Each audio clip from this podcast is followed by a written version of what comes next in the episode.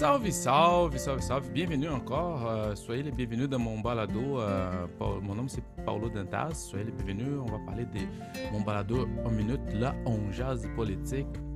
On est ici pour parler de plusieurs choses, surtout quand on parle du Québec, on parle des politiques, on parle des techniques de communication. Donc, soyez les bienvenus encore une fois.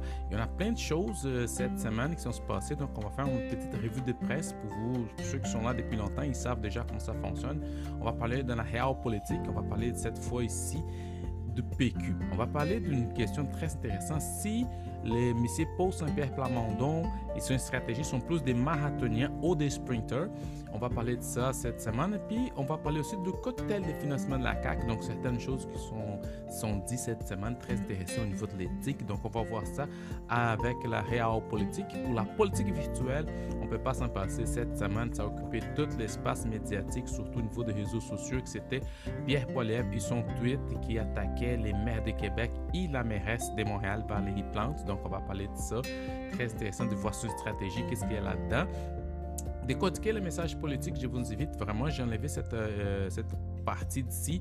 Donc, tu peux consulter des, plusieurs capsules au niveau de la communication politique qui sont disponibles sur Instagram dans mon compte Paulo Underline Dantas Underline Tia ou sur YouTube Spindoc Lab. Vous pouvez chercher facilement puis trouver la plein de capsules intéressantes au niveau de la communication politique. La quatrième période de questions, on parle souvent des techniques et qu'est-ce que ça se passe au niveau de l'Assemblée nationale dans les salons bleus. Mais on sait qu'ils sont tous en vacances. Ils vont revenir à la fin du mois de janvier. Donc, c'est sûr qu'on va avoir plein de choses à parler, surtout que si on très très riche au niveau de la politique provinciale.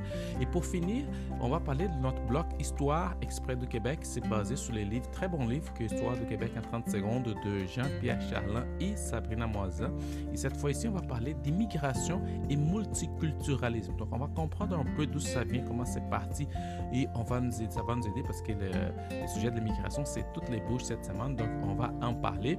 Donc, euh, donne-moi quelques secondes, puis on va juste me replacer ici dans mon petit studio, puis on va revenir avec la réelle politique.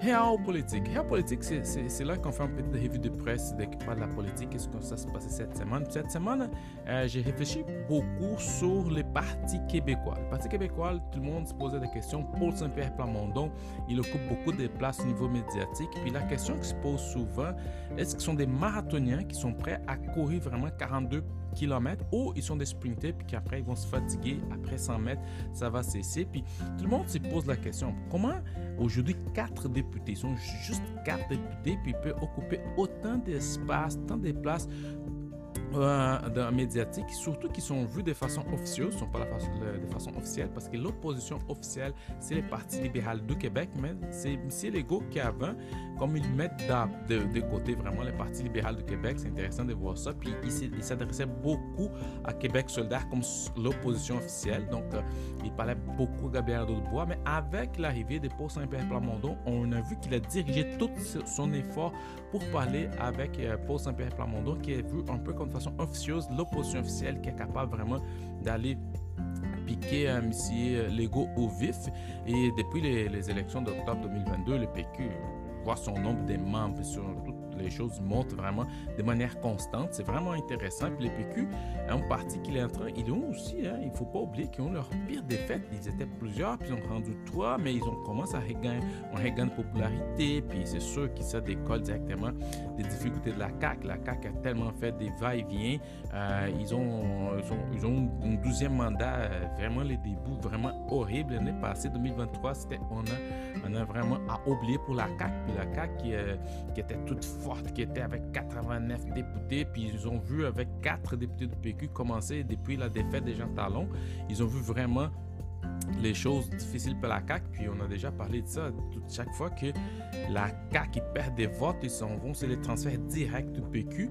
Donc tout ça, c'est un transfert direct qu'on voit souvent.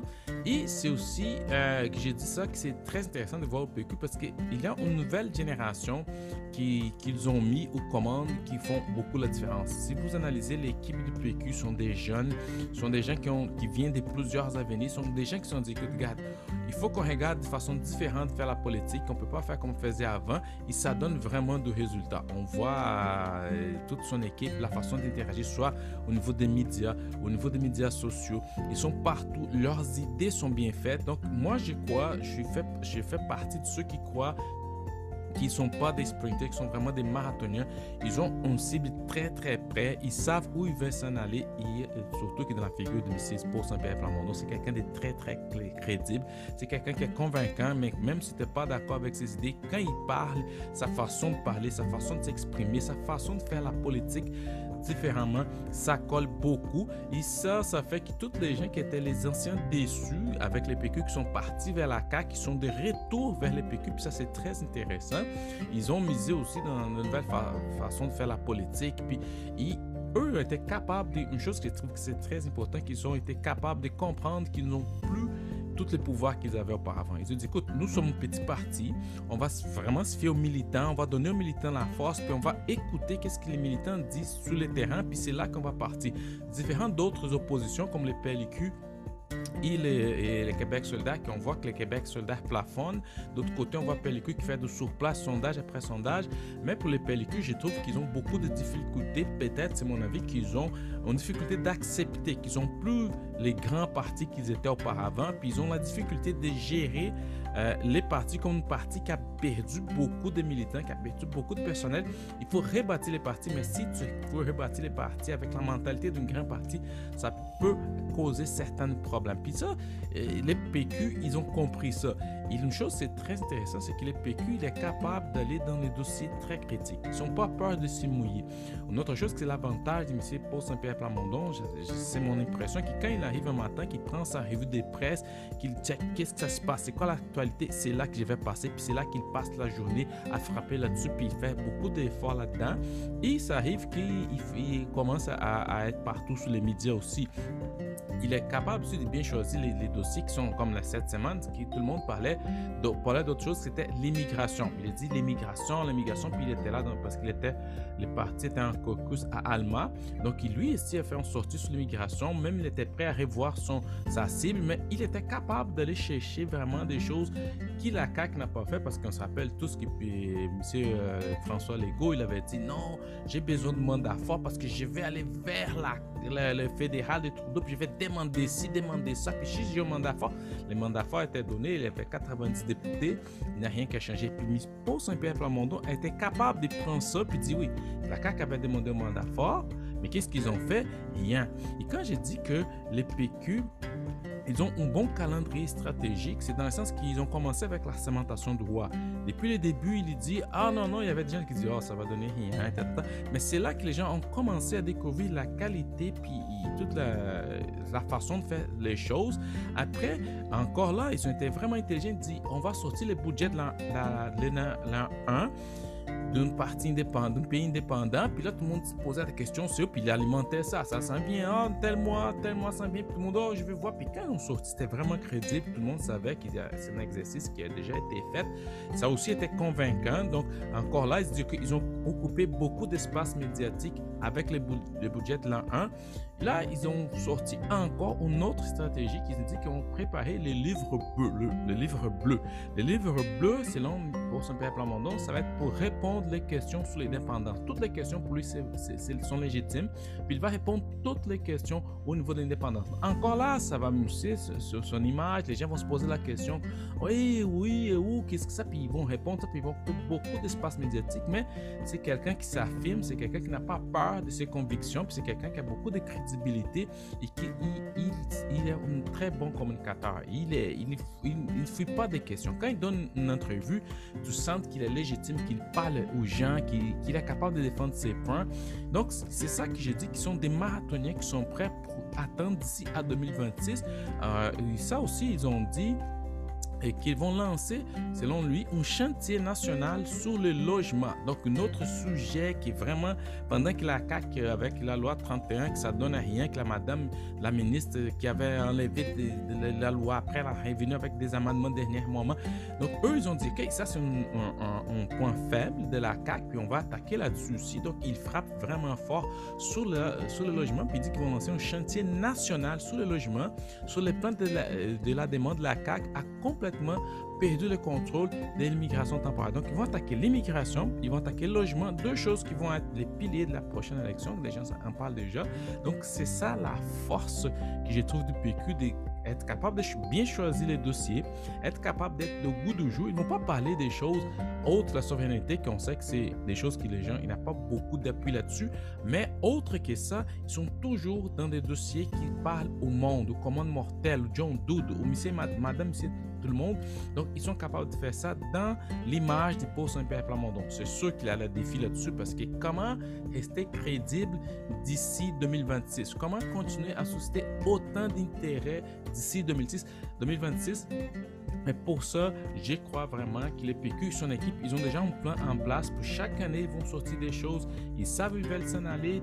Mais comme euh, Paul Saint-Pierre Plamondon disait, ils ont fait son caucus allemand qui était des anciens châteaux péquistes. Puis là, il y a plein de caquistes, c'est sûr, qui sont, qui sont un peu frileux, qui disent écoute, ils montent, ils s'en viennent. La CAQ fait beaucoup d'erreurs. Les, les, les, débuts du deuxième mandat de la CAQ, c'était vraiment horrible. C'était vraiment à oublier.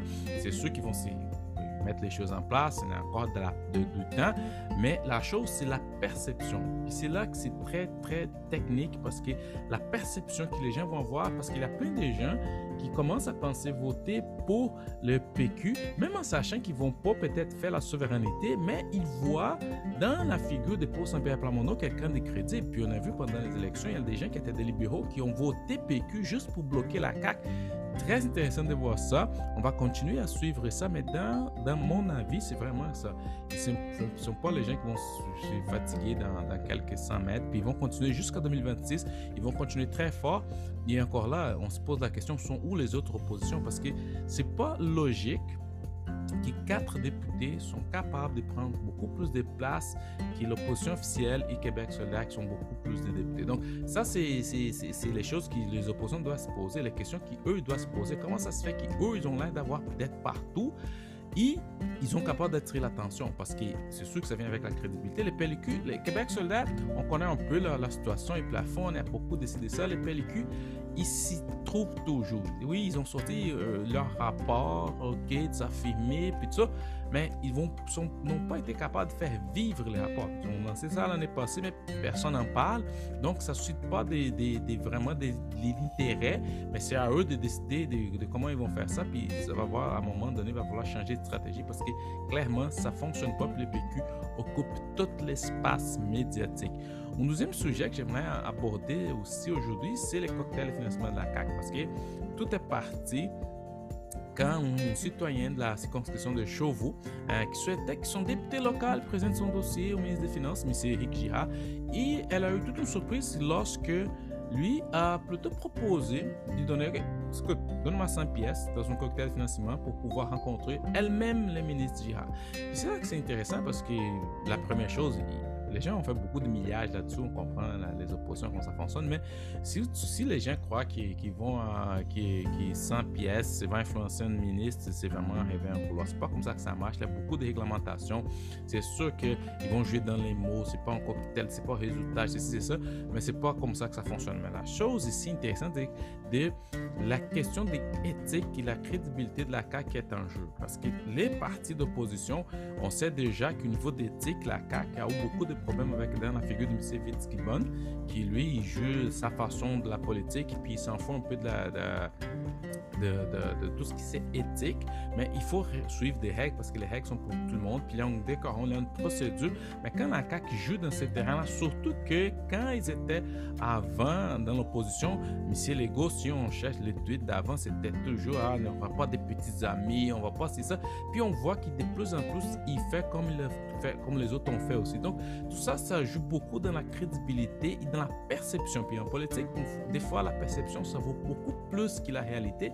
Et encore une fois, Paul Saint-Pierre Plamondon, qui ne faut pas dire ça, mais lui, tu vois comme l'opposition officielle, il profite aussi pour attaquer M. Legault. Puis il a écrit ceci sur euh, X, ancien Twitter. Il dit Ces révélations sur les méthodes de financement douteuses et, et affairistes de la CAQ sont troublantes, mais malheureusement prévisibles. Sont, sont troublantes, mais malheureusement prévisibles. Il dit, il ajoute Les partis québécois refusent qu'on retourne aux méthodes de financement de l'époque Charret.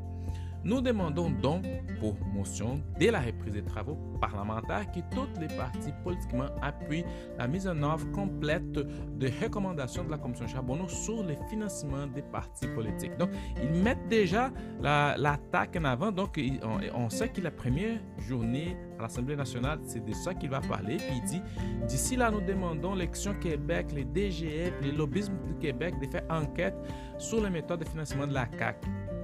Donc, encore de façon très intelligente, ils mettent la carte parce qu'il fait une chose que la CAQ a réussi à faire pendant longtemps. C'était la CAQ qui mettait les partis d'un dos sur les cordes. Puis là, il fallait réagir. Mais lui, il est capable de faire le contraire. Donc, la CAQ, ils sont déjà en train de penser comment on va réagir, comment on va faire ça, comment on va répondre pour Saint-Pierre Plamondon ou rentrer.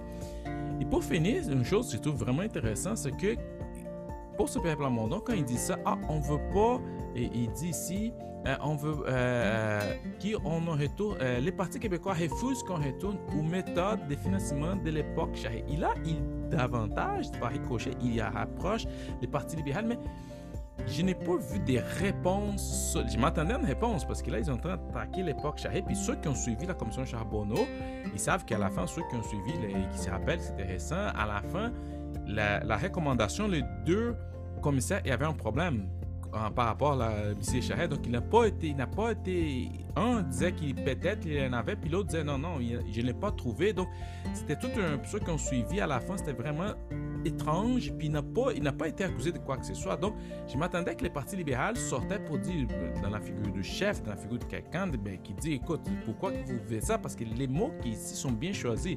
Parce que d'une seule tweet, il va attaquer la CAQ, puis il attaque aussi le PLQ, puis il se positionne comme nous autres, le Parti québécois. Donc, c'était très intelligent. Les mots étaient bien choisis, mais parenthèse, je m'attendais hum, quelque chose de PLQ, mais n'a rien qui s'est passé. Mais tout ça, c'est pour notre revue de presse au niveau de la politique. Et je reviens dans quelques secondes avec euh, la politique virtuelle.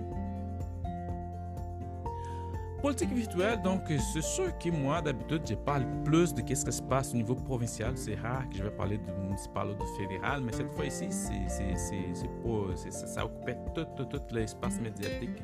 Cette fois-ci, c'était tout de Pierre Poilièvre. Parce que Pierre Poilièvre, à la suite d'un rapport qui était sorti, un rapport qui disait que le Québec, jamais, il ne s'est construit si peu de, de maisons depuis 1955, soit l'année où les données ont commencé à être collectées. Donc, Québec est vraiment dans une mauvaise position au niveau des logements. Donc, Pierre Poilievre, qui essaie de faire des points ici pour les prochaines élections au niveau fédéral au Québec, il écrit ceci. Chute massive de la construction au Québec, tandis que Trudeau verse des milliards aux maires incompétents, marchands, c'est les maires du Québec, et Plante, c'est la mairesse de Montréal, qui bloquent des chantiers. L'argent fédéral pour les villes sera lié au nombre de maisons et d'appartements bâtis quand je serai Premier ministre. Et ça, c'est intéressant parce que M. Poilièvre, les gens qui n'ont pas encore compris les populismes, même entre les journalistes, n'ont pas trop compris. Les gens, des fois, vont partir. C'est sûr que, fin de parenthèse, quand tu partes au niveau d'attaque personnelle, tu perds, tu n'as pas d'argument. Ça veut dire que quand tu commences à appeler les gens d'incompétents, tu n'as plus d'arguments. Tu peux plus continuer de façon crédible, surtout si tu veux être le premier ministre du Québec. Quand tu commences à appeler par nom les gens d'incompétents, ça veut dire que tu n'as pas beaucoup d'arguments. Mais qu'est-ce qu'il fait après? Il dit que ah, si je vais être premier ministre. Mais quand il fait ça, c'est juste que c'est une stratégie très pointu parce que Pierre Poilievre, il fait comme toutes les populistes. Si on prend beaucoup, parce que les gens, surtout M. Trudeau, adorent lui comparer à Donald Trump, qu'est-ce qu'on fait? M. Trump, il a plus, aujourd'hui, les populistes n'ont plus besoin de, dark web pour diffuser leurs images, leurs messages, les gens qui sont loin. Et les médias, des fois, n'ont pas compris parce que quand il fait ça, tous les médias vont parler de ça. Tous les médias vont dire, check comment Pierre Poilievre a attaqué Marchand et Madame Plante. Mais son but, c'est ça, parce que quand les grands médias, RDI, TVA, toutes les grandes entreprises de communication prennent ça, et, monsieur et madame tout le monde qui sont bien à peu près à, propos de ça, vont regarder ça vraiment où ils ne pouvaient pas y aller. Ce sont des places qui Pierre Poilievre ne pourrait pas atteindre, mais là, il va arriver à, vers RDI puis toutes les, chaînes, parce que ces gens vont parler des reportages, puis vont se concentrer sur, surtout des fois sur qu'est-ce qu'il a dit, la façon qu'il a traité les, les maires et la mairesse. Mais les gens vont dire, ouais, mais peut-être on n'a pas de logement vraiment à cause de l'incompétence des villes.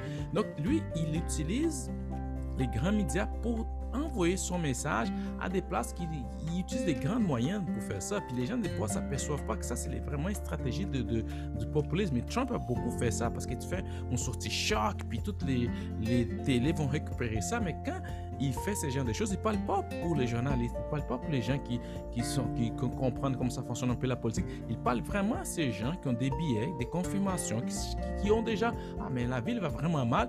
Puis il dit Ah, et peut-être ces gens-là, ces gars-là, il a quelque chose à dire, que peut-être je suis d'accord. Donc, ça, c'est une stratégie du populiste qui font ça. C'est une stratégie bien faite parce que même si tout le monde, j'ai regardé toutes les analyses, puis que les gens étaient là, et que je disais Ouais, on est tous d'accord, tu ne peux pas attaquer personnellement deux les maires et la mairesse des villes les plus importantes au Québec. Surtout que si tu vas être le premier ministre, il va falloir travailler avec eux à un moment donné. Et puis là, quand tu vas arriver, hey, je suis premier ministre, comment ça va, monsieur Machin, comment ça va, monsieur Blanc, by the way, c'est moi qui vous a fait d'incompétent. C'est pas comme ça que ça marche. Madame Plante a fait sa sortie, M. Marchand a fait sa sortie, l'Union municipalité du Québec a fait sa sortie. Mais encore là, c'est les stratégies de ciblage qu'il fait en utilisant. Parce que, oui, on parle beaucoup de M. Poliev à l'Ouest, mais pas ici. Mais quand toutes les chaînes récupèrent ça, puis on voit ça à partout, c'est là que ça se passe son message. Donc, au niveau de, de, de, de la politique virtuelle, c'est ça que Pierre Poliev a beaucoup compris. Il est capable de faire ça, il envoie ça, puis les gens vont pouf, regarder ça et dire Hey my God, mais peut-être il y a quelque chose là-dessus, puis peut-être il faut quelque chose que je regarde. Puis c'est ça qu'il fait avec ces, gens de sortie. Mais en tout cas, même si les gens qui n'ont pas suivi ça, je vous invite vraiment à aller sur son tweet. C'est sûr qu'il y a plein de gens qui ne sont pas d'accord, mais malheureusement, avec les billets de confirmation, il y a plein de gens qui sont d'accord avec lui. Et ça fonctionne parce qu'on a passé sous le niveau de le niveau médiatique au Québec, deux jours à parler que de ça. Donc, c'est la propagande gratos pour lui partout au Québec avec une tweet comme ça. Il y a des gens qui connaissent même pas Madame Plante. Ou M. Machin me dit Ah, peut-être les villes auraient dû. Puis là, on point là-dedans. Parce que c'est sûr que c'est plus compliqué de faire des choses à Québec, à Montréal, au niveau de la bureaucratie. Puis ça, c'est pas la façon de les faire, d'expliquer. Mais il y a des gens qui vont dire ben, peut-être là, on point là-dessus, puis je vais l'écouter. Très intelligent la façon de faire ça. Je reviens pour décortiquer les messages politiques. Pour décortiquer le message politique, j'ai dit, euh, là, j'ai séparé les blocs ici. Si vous voulez euh, voir les capsules qui parlent de communication technique, stratégie de communication, vous pouvez aller dans mon Instagram, euh, Paulo underline Dantas underline CA. Tu vas trouver tout là. Tout ça va être là.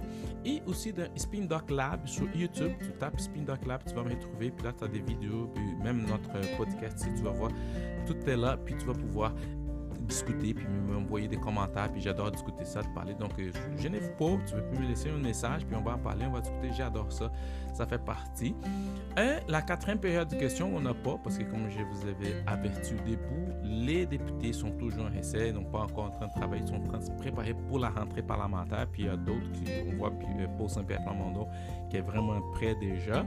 Et on va avoir, ce sûr, des choses très, très délicieuses à en parler, des, des extraits que j'ai sortis, qu'on va voir comment ça se passe au niveau du Salon Bleu. Et pour finir, Histoire exprès du Québec. On dit souvent, c'est basé sur les livres Histoire du Québec en 30 secondes de Jean-Pierre Charland et Sabrina Moisin. Je vais me dire, je vais me répéter. Je trouve que ça, c'est les livres que tous les immigrants devraient recevoir en rentrant au Québec parce que ça aide beaucoup à comprendre. Donc, on va faire des petits extraits ici, là, pour expliquer certains points intéressants de notre histoire. Puis aujourd'hui, je vais parler des immigrations et multiculturalisme. Parce que dans les années 1960, le Québec devient un acteur en matière d'immigration. Mais c'est de 1991 qu'il obtient les droits de sélectionner les immigrants selon des critères permettant d'assurer son caractère distinct les politiques d'immigration et d'intégration qu'ils mettent sur pied affirment les faits français et, le pluralisme de la société québécoise. À cet égard, un système d'accommodement raisonnable est instauré. À partir de 1996, le gouvernement privilégie la notion de citoyenneté fondée sur les liens politiques entre les individus et sur la nécessité de la participation civique et sociale tous. Les caractères multiculturels du Québec s'amplifient dans la seconde moitié du 21, du 21e siècle. Avant 1970, les immigrants sont surtout européens. Entre 1970 et 2000, leur diversité augmente et, contribue à la multiplication des appartenance religieuse présentant dans la province. Depuis 2001, la majorité des immigrants s'inscrivent dans deux catégories aux caractéristiques et besoins opposés, celle des réfugiés et celle des migrants économiques. Ces flux migratoires continuent d'affirmer les caractères multiculturels de la province et plus particulièrement des villes comme Montréal, Québec, Gatineau et Sherbrooke. Aujourd'hui, environ 50 000 individus arrivent annuellement permettant de combler les besoins en main-d'œuvre et de compenser les faibles taux de natalité. Ces nombres varient selon la conjoncture économique et l'évaluation de la capacité d'accueil de la société. Donc, c'est ça, c'est notre petite histoire par rapport à l'immigration et le multiculturalisme qui a été développé pendant les années. Donc, si vous voulez euh, aller davantage, il y a plein de documentaires, plein de livres qui parlent là-dessus. Mais ça, c'est mon humble avis que je voulais juste donner les goûts que vous puissiez aller plus loin. Donc, j'espère que vous aimez ça. C'est ma façon de contribuer. J'ai fait ça vraiment parce que j'adore parler du Québec, parler des politiques, parler notre belle province. Et en tant qu'immigrant, je trouve que les immigrants doivent apprendre davantage certaines choses pour nous aider à comprendre notre belle province. Puis sur ça, je vous remercie et je vous dis une autre chose très importante qu'on se voit la semaine prochaine. Bye bye!